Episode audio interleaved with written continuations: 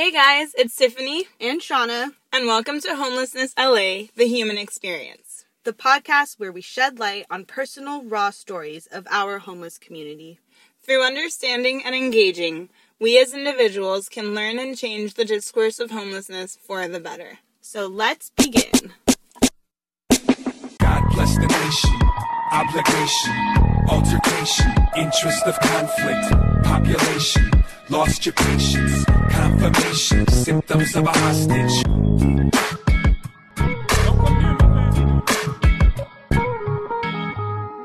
Five years ago, I was on a street, on a park like this, sleeping under the sun. Today, I'm a college student as a volunteer manager, living in a three bedroom apartment with two amazing roommates, with my family back. Yeah. Thank you so much for Yeah, thanks for being here with us. Thank, thank you. So, I was born in Los Angeles and grew up in Gardena. in the South Bay with a mother that did her best to raise us. My father had a little bit of a drinking problem. My mother was a devoted Christian. I was trying to figure it out, Right. and uh, it became difficult for her, but she did the best.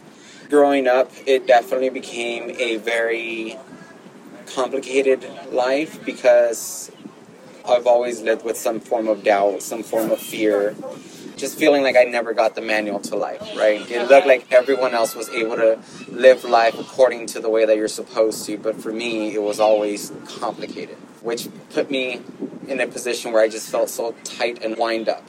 As if Uh, you're in a room that's closing in on you. Mhm. Every year, that room kept getting smaller and smaller. Right. And by the age of 17, I graduated high school just barely. Where'd you go to high school? I went to Gardena High. Nice. hmm Did the whole four years there.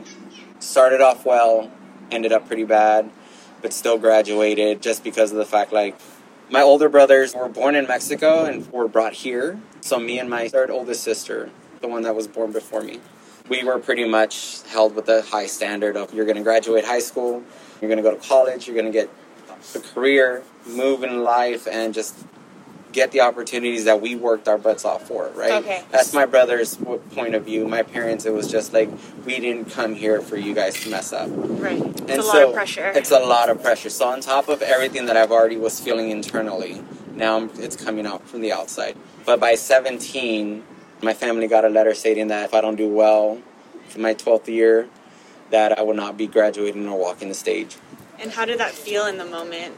In the moment, I didn't care because I was already at this point where I had just came out to my friends. So I'm now starting to kind of uncover a little bit more about myself. Were your family and friends accepting of that? My family, no, they actually found out a year later. Oh wow. So my friends were okay with it, most of them. Hmm. Some of them, you know, just that standard don't get close to me, don't touch me, why are you looking at me hmm. that way? You know, like questioning everything. Must have been very difficult.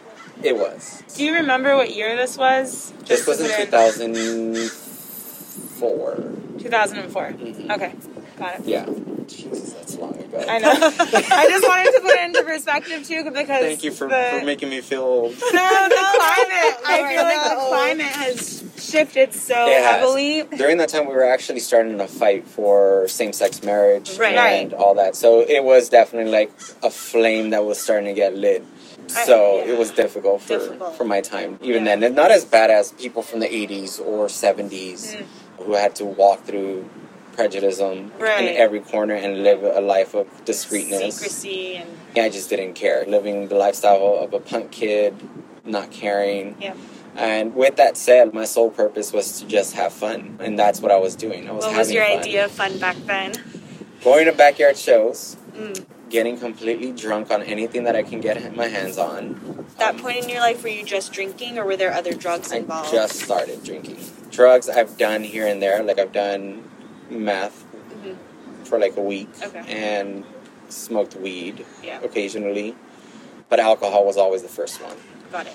And that's actually where my life ended up starting, from what I could recall. That life started getting better to where I can breathe a little easier, be a part of something, mm-hmm. feel alive. So, all that tightness that I had growing up started going away. And all it was was just a bottle or two mm. whenever I could with a group of friends that thought and lived the lifestyle that I did. I was going into all the Prop 6 protests. Yeah. I was part of the Gay Straight Alliance over in my college. Mm-hmm. The goals that I remember having then were I'm going to go to school for architect and a minor in photography and just do things where I can make a difference, see some of my buildings and be like, that's mine. Is Like, that something you were passionate about? I was definitely passionate about. And then something went wrong where I just threw that to the side. From that moment forward, I could never make up my mind. As I mentioned, you know, I'm in school now and I still don't know what I want to do yet. I went from architect to photography to cosmetology to I cannot make up my mind. And mm. that went on for like two semesters. And eventually I just gave up and said, you know what? School's not for me. Which And- is interesting because the theme of pressure that you were talking about that existed growing up for you, that also exists on another level when you're trying to figure out what to study in college because you're Mhm. thinking, okay, I have only four years to decide what I want to do and then to also pick myself up to a point where I can do it Well, th- myself. that's one of the ideas. Also, the other thing is how am I going to pay for this? Right, You know, right. because Yeah, my it's a big- parents, they have a sixth grade education, came from Mexico, married at the age of 16 Mm. or 15, had children by 15. Typical Latin family where it's just like they worked hard but got so little, you know. So by 2006, by the second week in, I think it was spring semester, I dropped school and just said, you know what, I'm just gonna go find a job. And at the same time, it just seemed more reasonable for me, more realistic because all I have to do is just show up, punch in, and then do some labor work. And so I settled for a retail job. Hmm. First job ever, never worked in my life. Well, actually, no, that's a lie. I did telemarketing for like two weeks and then I gave that up. As you can tell from the pattern of my life, I just gave up easily because of so much doubt that I've lived for. I never thought that I would ever amount to anything, not even Right. doing school or work. Do you feel that at that time in your life you had the support system you needed from the people around you? Or do you think that played into your self doubt and lack of finishing things you started? I recall a handful of people that were a support group. My fourth grade teacher trying to encourage me to do better. She she would entice me with little gummies to mm-hmm. learn how to do fractions and stuff, you mm-hmm. know. My brother would always encourage me with that firm, sturdy, macho hand of get your shit together or Tough love. tough love. And today I see it as that. Then I didn't see that. I just saw it as intimidation. Right. But at the time when I was in college, I'm sure that I had some friends that were probably trying to convince me not to drop school or anything. But I can't say that I do remember that at all. Like I said, my goal became having fun. And fun consisted of getting drunk for me. And my sexuality played a huge part where with the drinking and the parties came sex as well. Of course. Mm-hmm. So that became a huge factor in my in my way of thinking what fun in life was all about. And things didn't get any better. The problems really started piling up As you started working in retail, as I started working in retail and just living the fun life. By this time, I'm living still with my mother. I have money coming in, but I'm not paying any rent. I'm not helping with any bills. I'm not buying any groceries. My money is going directly to liquor stores mm-hmm. or bars because they treat me well, so why not? At least that's the way that I thought, right? right? The one thing that I did inherit from my dad is that he is a spender when it comes to buying things for people.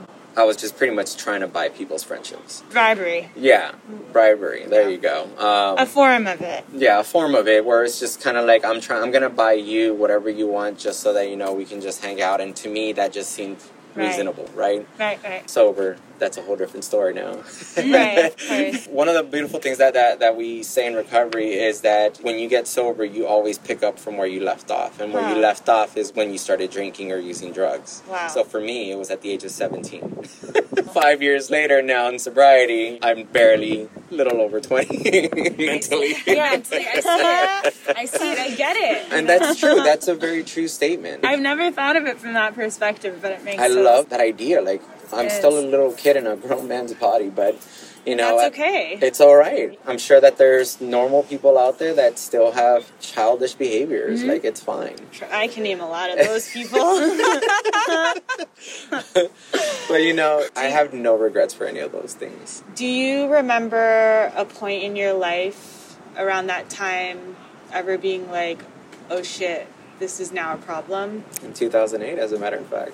From 2005, when I already started drinking, to 2008, I recall losing about six jobs during that time. Wow. All from me just being drunk and showing up to work hungover, showing up late or not at all because I was drunk from the night before. When you would show up to work drunk at any of your jobs, were there any authorities above you that said, hey, you need help? Or No, no? no. Do you think that if they did at that point, I would have probably told them to fuck off. the honest truth, I probably would have told them to fuck I off that. because I wasn't ready to hear any of that. But in 2008, I heard my mom clearly one day where she told me, You're becoming like your father. Hmm. And I remember just getting in an argument with her because I felt offended of how dare you compare me to him? I'm nothing like him. And it's true, I'm nothing like him. The only one thing is that I do drink a lot and I spend my money on friends. Okay. But he is a very functioning alcoholic, unlike me. I go out, I drink, don't wake up on time, I show up late, I make excuses, I make up lies, I steal from you, I do everything possibly wrong. And when my mom told me that, she kept telling me every time we get in an argument until one day it finally clicked, and I was just kind of like, oh my god, I am drinking excessively. She probably check this out. And by this point, like I said, my mom's a hardcore Christian, and she tried pushing religion. When she found out about me being gay, she tried. She wanted to do a harder conversion, Uh-huh. but my oldest sister convinced her to take me to her church, which had a youth pastor, which was also a therapist. Oh wow. So I agreed to that one because A, at this point I hated being Mexican. Mm. I hated knowing Spanish. So my mom wanted to take me to everything Spanish. Can I ask why? Quite honestly, Uh-huh. it's because of the fact that it seemed easier to be white than it did to be anything else. In America, you can get away with a lot of things while being white. It's a truth statement that even to, to this day we still see, right? And mm-hmm. so, me seeing that firsthand, I'd rather be white than brown, right? Can you share maybe an experience or two that comes to mind when you explain seeing that firsthand? I mean, where to start? For me, it's. It felt like for me, work wise, the white people were the ones getting ahead Yes. further than me, right? I stayed in the stock room, unpackaging stuff and putting stuff on hangers and price tags and everything for a while until I finally got recognized for my customer service. Hmm. Customer service, a lot of white people didn't like really talking to me unless I pretended to be a very feminine gay man so that I can make women feel comfortable or at least their boyfriends as well so that they Wow. didn't believe that I was trying to hit on them. Huh. That's crazy. It's that part is crazy to me because at that point you had come out, Mhm. but they're like, no, you're. It's not enough. You because need to of the fact I chose the life of not being so feminine, not flamboyant. not flamboyant, which that is- is a choice for a lot of people. Of course. The reason why I bring that up when it comes to the race card is because if a black woman or a Mexican woman or even any other woman, and I'm probably saying words that are not properly or allowed anymore. I'm sorry. That's okay. Yeah, you know that's I'm okay. sorry. I'm still learning the lingo nowadays. Yeah, that's okay. Um, if it came to a black woman or a Mexican woman or any Latin American woman, they would be comfortable and they'd be like, all right, sure, show me what you got. If it was a white woman or an Asian woman, it would always be kind of like, no. And it would be very standoffish or rude sometimes. White women would treat me kind of like a servant. And I would see them treat other white people well. And it's just like, that's the respect that I want for once. That's the reason why I became more gunned down. Like, I'd rather be white than brown. Okay. And just to clarify, you're saying this all from experience. All from experience. Yes. yes. It's important to remember And for our now I know- listeners. yes, and that's that was my experience then. Keep in mind that my mind was everywhere. There was no thorough thought, but that was still an experience that I Yeah. can remember. And I think that in itself is traumatic. It goes back to the self worth and the Right. doubt and the fear. What am I doing wrong? Well, I'm not doing anything wrong. I know that today, right? I was just being judged by my skin tone or treated according to how you probably grew up believing or felt that I should be treated, right? Which was below you. And today I definitely look down upon that. I never try to behave above anyone else. And if I do, for whatever, because I'm not perfect, there are days where I might think someone is stupider than me.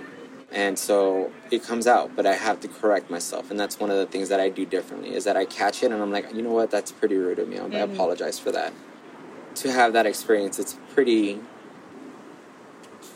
I do remember having some nightmares, but if anything, it set a flame under me of I'm gonna get someone's respect one way or another, hmm. right? Use But it as your motivation. my motivation exactly. So 2008, I've already gone through. I think it was six jobs. I'm not even sure, and I didn't like it, so I just stopped going and I stayed dry for about six months, white knuckling it, stayed busy all on my own. I just figured, you know what? If I just work a lot, I'll be fine. You'll- And so for six whole months, I put a smile on my face and I showed up to work on time, left on time, did a full day of work. I was still hanging out with friends, but I was doing the responsible thing. We're like, oh, well, it's 10 o'clock, let me go home. If I didn't trust myself, I would stay home. And those months of being at home with my mom, there wasn't any single argument. I was loving to my mom, I was there for her you saw a transformation. a difference, not a transformation, but there was a difference because as soon as friends called me to say, "Hey, we're gonna go and take a walk at the beach. Mm-hmm. You want to come with?" I didn't hesitate to say yes. So that to me is not a transformation. That's just a little You were still trying to figure out the self discipline aspect of right. all. What's good and what's not. By close to six months, a friend of mine invited me to go to a bar. And in recovery, we say that there's no mental defense against the first drink. Meaning that if you're not working a program, if you're not working some spiritual tools, you won't have a defense against anything that gets thrown your way. And so that's exactly what happened. I had no mental defense against the first drink.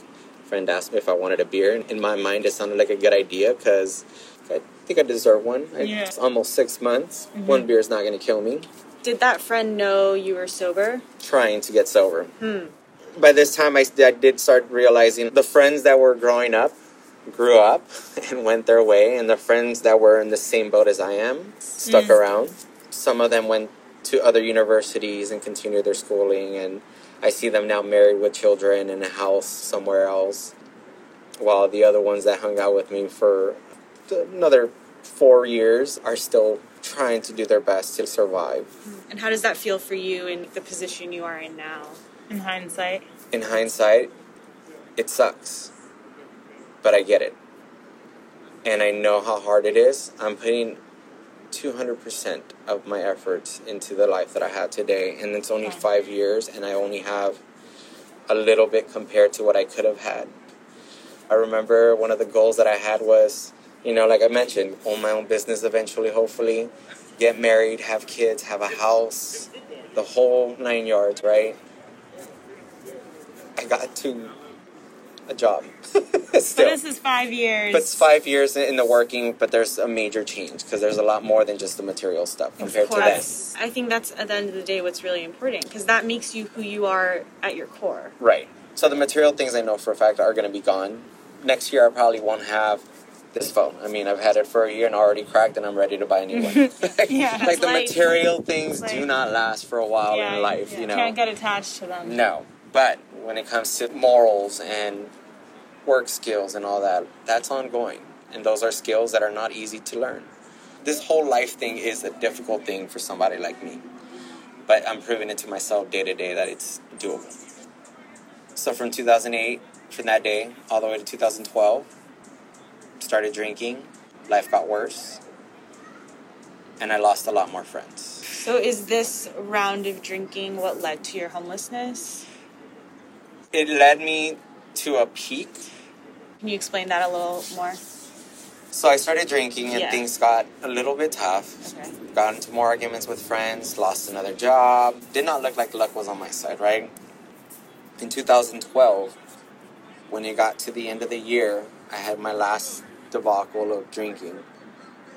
And on this one, I messed up because the last best friend that I had got me a job for a celebrity hairstylist in West Hollywood. I would have had a productive and successful career there because of my knowledge in retail, customer service, and product acknowledgement. I see that today, and it's just kind of like I could have definitely been doing well by now, right? Mm. Especially working for a celebrity hairstylist. When I was working at the salon in 2012, I was on and off drinking for about 10 months. And eventually my birthday came up, and I was just kind of, you know what? It's time to go have a drink. My alcoholic thinking took me to making stupid, deser- stupid decision. And so I ended up getting drunk on my boss's expense, taking her register money, Wow.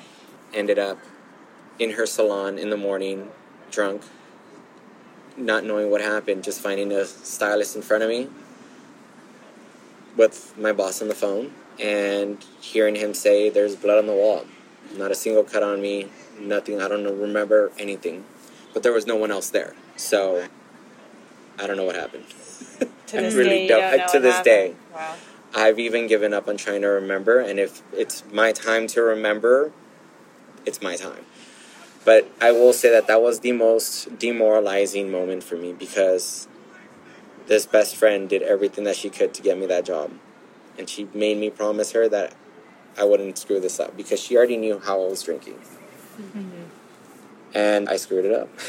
And at that time, she was your support. Well, I had two supports then her and another friend that I've known since middle school. So I lost that job, and for a lot of addicts and alcoholics that are young, we think we just find the right person, they're going to change our lives for the mm-hmm. good. Well, I found that right person, but it wasn't for the good. I got in a relationship with a guy that I met on a dating app. Hmm. He introduced me to heroin. And from that moment forward is when everything went downhill. So that's where the peak is. I right? see. So drinking was definitely taking off, and I was trying my best, but then You found love. found love, and drugs came in the picture as well. And for three years straight, I was on a binge of shooting up heroin and meth, Wow. and taking a few Xanax and anything else I can get my hands on. Were you living with your mom at this time? No, shortly after I met him, my mom kicked me out for like the a hundredth time. I don't Okay. even remember. And I left, telling her things that I regret. And since then, I've made amends for. Mm-hmm.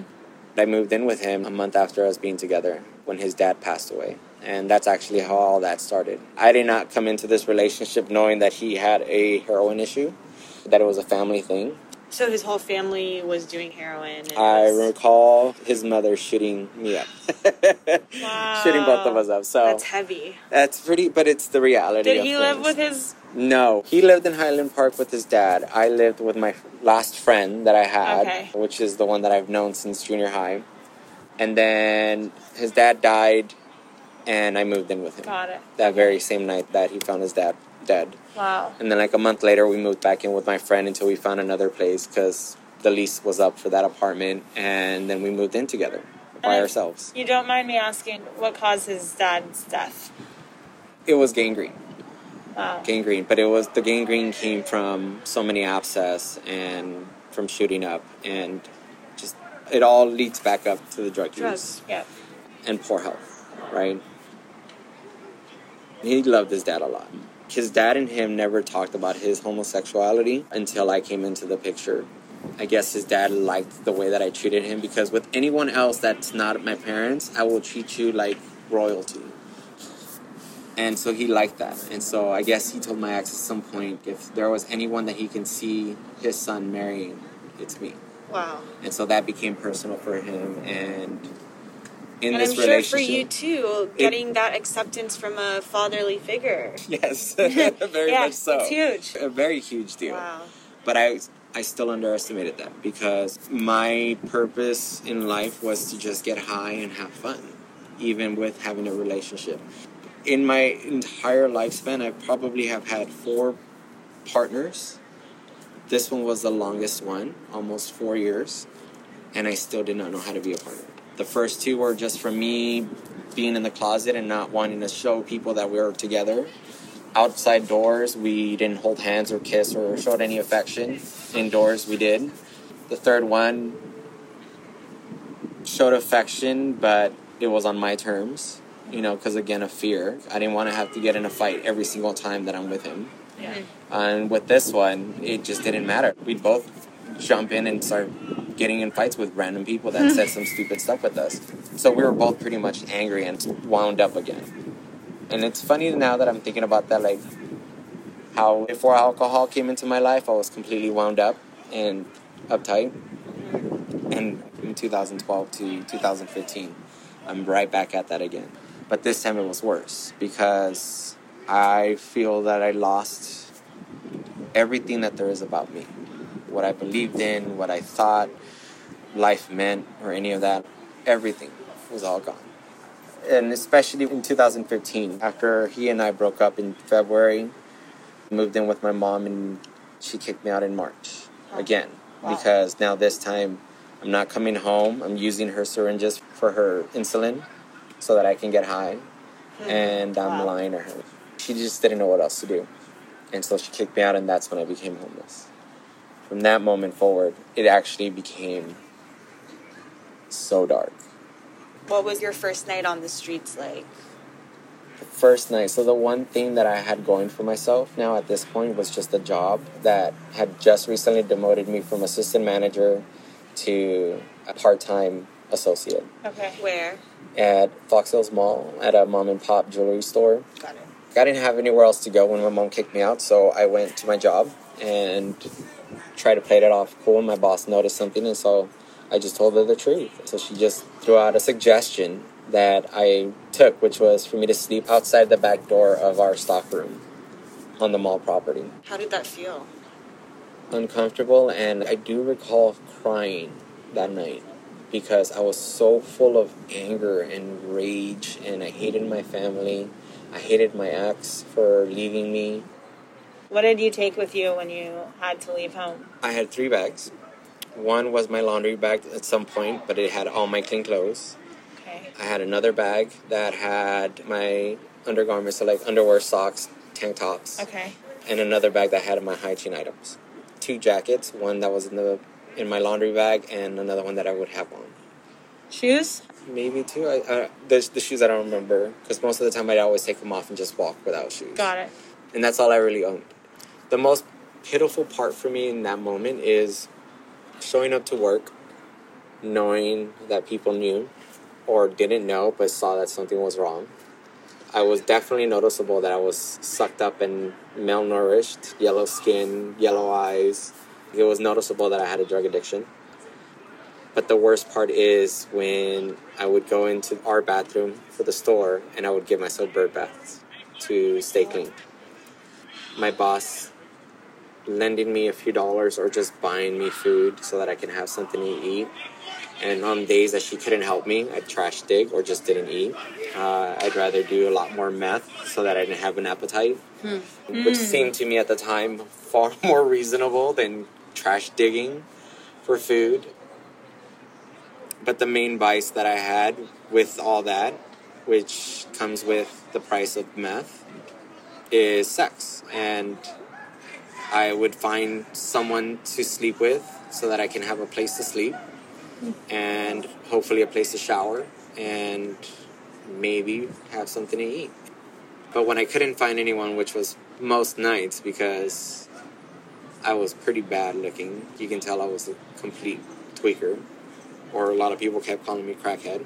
Mm-hmm. I would end up sleeping in a bush because I kept getting woken up every morning, which I didn't like if I even slept in back of that store.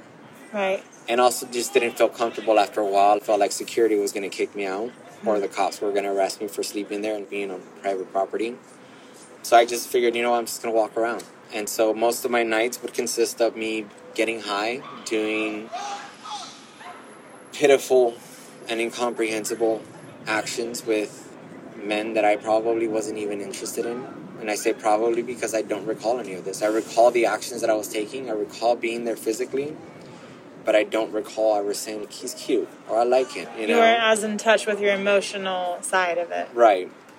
So the next best thing that I would do is just either walk around all night high, or if I didn't have anything, I'd go and hide myself inside of a bush in a reservoir in the middle of Downey, Where Um, were you getting the meth from once you became homeless? wherever I could get it from. Was it easy to find? No. Most of the time towards the end, I didn't even, I, I was pretty much just dry. Okay. And I would have cotton balls from meth that Yeah. I did before and try to suck up as much as I could. Or I'd steal some from whoever had it provided for me then. Okay. Did you ever get the drugs from other homeless people? Mm-hmm. And I would do some not so proud activities for it. Did you make any friends in that state? to me, everyone was a friend because I didn't have any. In reality, no, they weren't friends. But did I call them friends? Yes. Got it. The closest thing you had to that at the Right. time. Because you were giving me your time to be able to hang out with me. And Right. again, I'm used to buying your friendship. And so I did whatever it took for me to have your friendship. Mm-hmm. All those homeless people that I had around me at the time were just guys or women that I've met, and that was it. They'd invite me over to their tent or to their friend's house who was a dealer. Yeah. or to their bush. To their bush. Their designated bush. their designated bush. That was the closest that I've had to a friend. Clearly, this was a very challenging time for you in your life. What kept you going on a day to day basis? What means of survival did you take? I wouldn't even call it survival. And I didn't have a means. I prayed every day for me to die. Wow. I didn't have the nerve to kill myself because for me, suicide was the easy way out mm. and the shameful way out. And so I had this level of pride that really wasn't there, but it was there nonetheless. My goal now at this point was to numb my life up completely. I didn't want to feel, think, hear, speak, see, nothing. I didn't want to do anything. I just wanted to be dead. And if I can get as close as possible to being dead, perfect. Wow. And that was your low point. Is that the lowest you That's got? That's the darkest I've ever been. That's the darkest. Okay. hmm Yeah. It seems like you were feeling a lot of things at that time in your life. What were the top three feelings while being homelessness? Number one, loneliness. That's the big one we hear from a lot of people. Loneliness. It's so. Have either of you seen the, the Never Ending Story? No, but I've heard of it. Okay, there's a scene at the, towards the end where the darkness comes and it just swallows the entire universe little by little. That's what it felt like every day. Everywhere was just becoming dark and black, and mm. No one was around. The sun didn't feel like the sun. The earth beneath me felt like it wasn't even there. So, loneliness was definitely one. Regret was definitely another because if I would have just listened to my mom and stopped, why couldn't I just stop using? And then shame. The shame comes from the actions that I was taking. Sleeping with men three, if not four times older than me.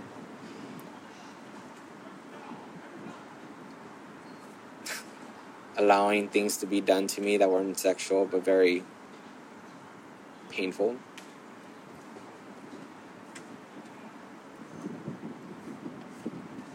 And just the fact that every single day I would wake up saying, I'm not going to do anything today. I'm not going to do anything. But yet, five minutes later, I have a syringe in my arm. And I'm crying myself as I'm doing this drug because, yet again, here I am.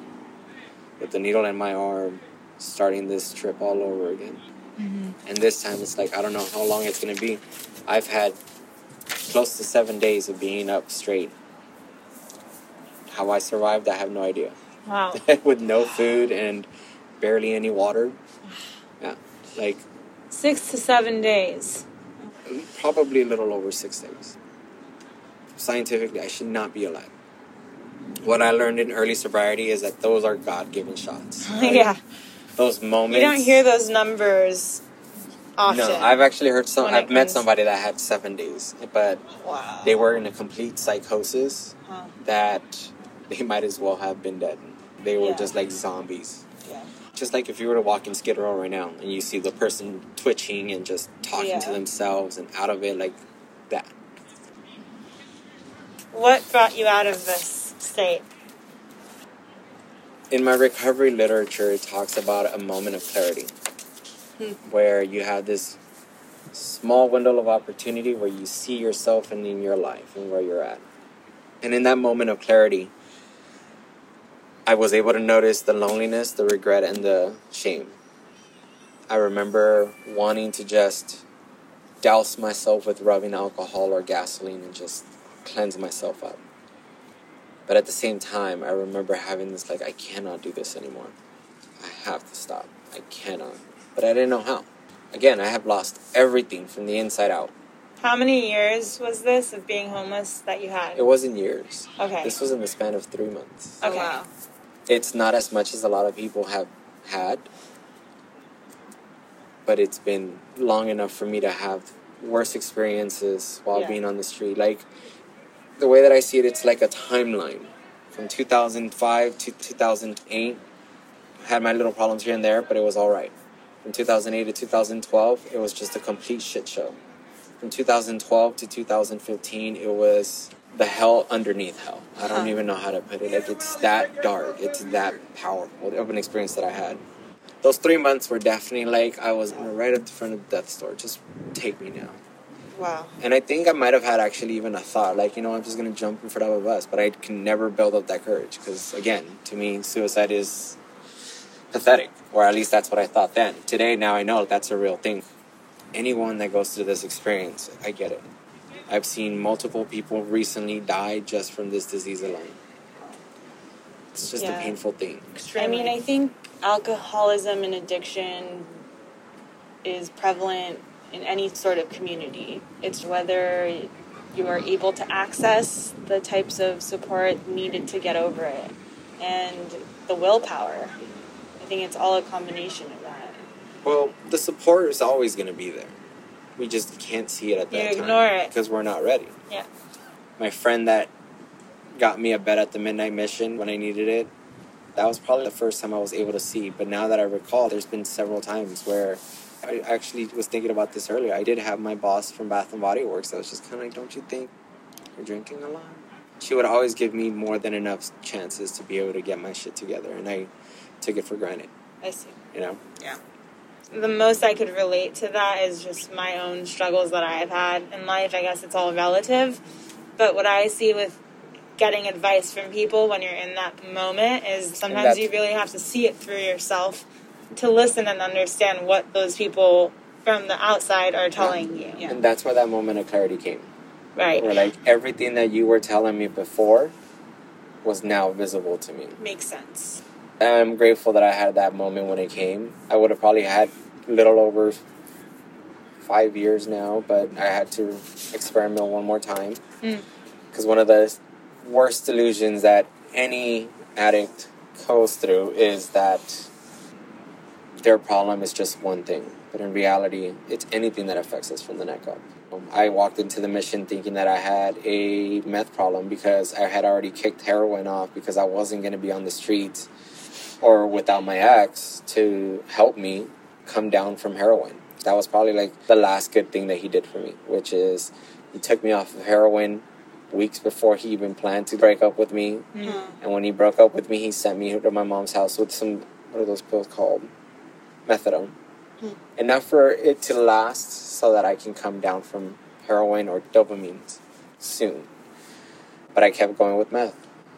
So I walked in there thinking that was my issue. Disregarding the fact I had other issues too, drinking in particular. And in December, the day after Christmas, that's when I ended up relapsing to alcohol. What year? What year? Uh, 2015. Okay. Yeah.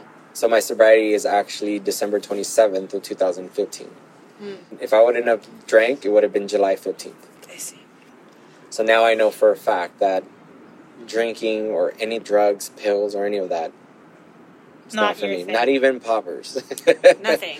Nothing. Yeah. Because addiction is addiction. Addiction is addiction, and that's why we talk about it as alcoholism. Hmm. It doesn't matter if you have an addiction to pills, drugs.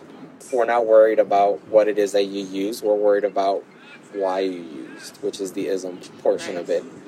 And if we can fix the ism, then you won't have to worry about the drinking or the pills or the pot or any of that.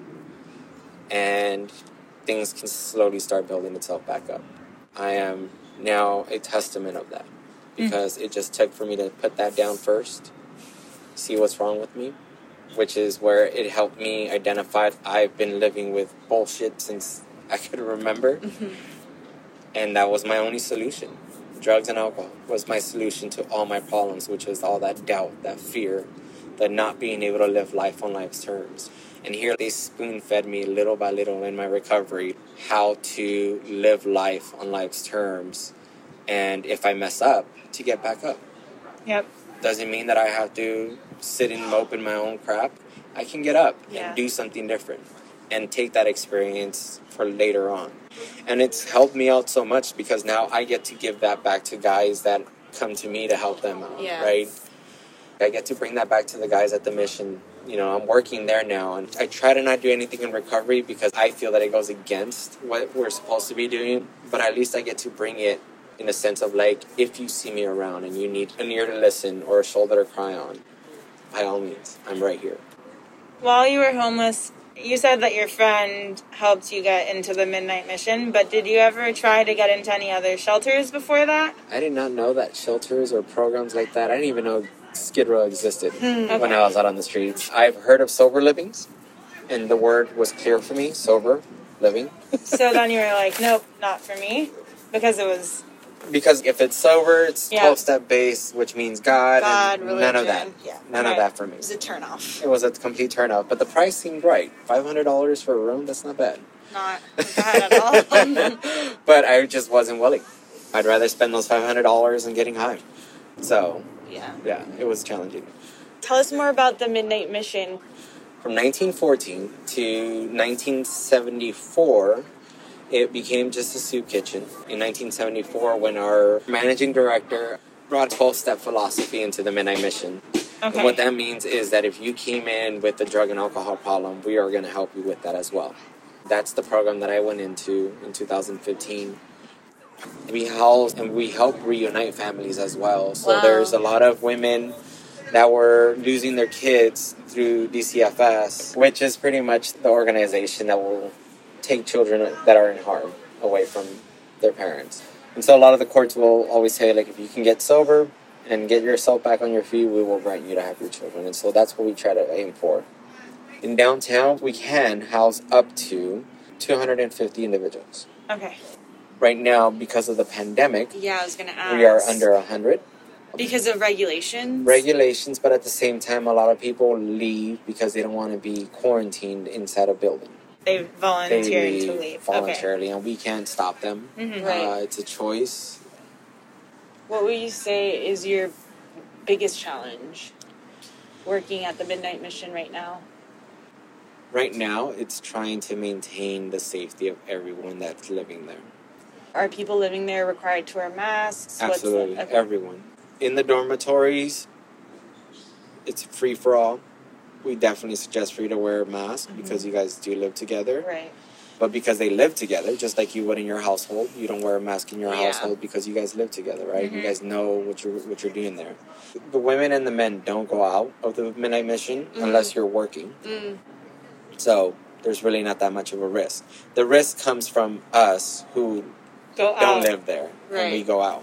Right. We've been blessed since the beginning of the pandemic in March to today, and I use that word lightly, with only two cases of Wow. COVID. While the other organizations pretty much had shut down and Yeah. we know we're labeled high risk. Yeah. Clearly, we're doing something Yeah, right. you are. But it's still a challenge. The best way to help right now is through our donation volunteer base. Got it. And what does that mean? You're still volunteering and helping us provide meals Uh-huh. by creating sack lunches. You can't have fun while doing it and still be able to help out. Of Yes. course. What word or words of advice do you have for people in regards to helping homeless people in the shelters, helping people living on the streets. What's your advice? Because a majority of our listeners come from privileged communities, and we really want to get the word out there. Here's what helped me, which I didn't mention earlier. But I always talk about this when I give tours at the mission. Is smile. Hmm. Make them feel welcome. Make them feel like a human being. Because at the end of the day, they are human beings. What probably gave me that window of opportunity to see myself for what I was living through was from the memory of this one woman who was going to work. And she looked at me dead in the eyes, which I haven't had done for a while, and wished me a good day. Wow. That's all she did. And at that very moment, when I had that little window of opportunity, I remember thinking about that and crying. Wow. I remember feeling kind of like warm, like I was ashamed, but at the same time, it felt nice to have interaction with another human being that I didn't have to do anything to get help from. So it can start from the smallest detail of smiling at them or buying them some food. What do you recommend buying them food over giving them money? Absolutely. This is the way that I see it. If you would have given me money when I was on the streets, I probably would have been putting a needle in my arm yet again. And as effective and ideal as that may seem for somebody, you're killing them. And I hate to put it that way, but it's the truth. And not saying that all individuals that are on the streets are drug addicts, because not all of them are. Mm-hmm. Some of them just bad luck. Work just didn't work out and they lost their place. I get it. But even then, will appreciate a hot meal, Over cash. right? Because it's there. It's more personal too. It's very personal. The reward that I get every single time that I see somebody smiling after I give them a bag full of food, It's the best feeling. It's life. it's life. It's hope. And on top of that, I'm giving them hope to survive another day. Be cautious, but show some love and compassion, especially nowadays, because one of the things that we notice is that a lot of individuals that are on the streets lost the opportunity to get any sense of hope with everything shutting down. Yeah. The place that they used to be able to go use the restroom or get asked for a cup of water, mm-hmm. you know. And one of the most important things that I want to state that I agree with the Midnight Mission's vocabulary is stop using the homeless. Yeah. They're not the homeless. They're not mm-hmm. a group of people. They're our community.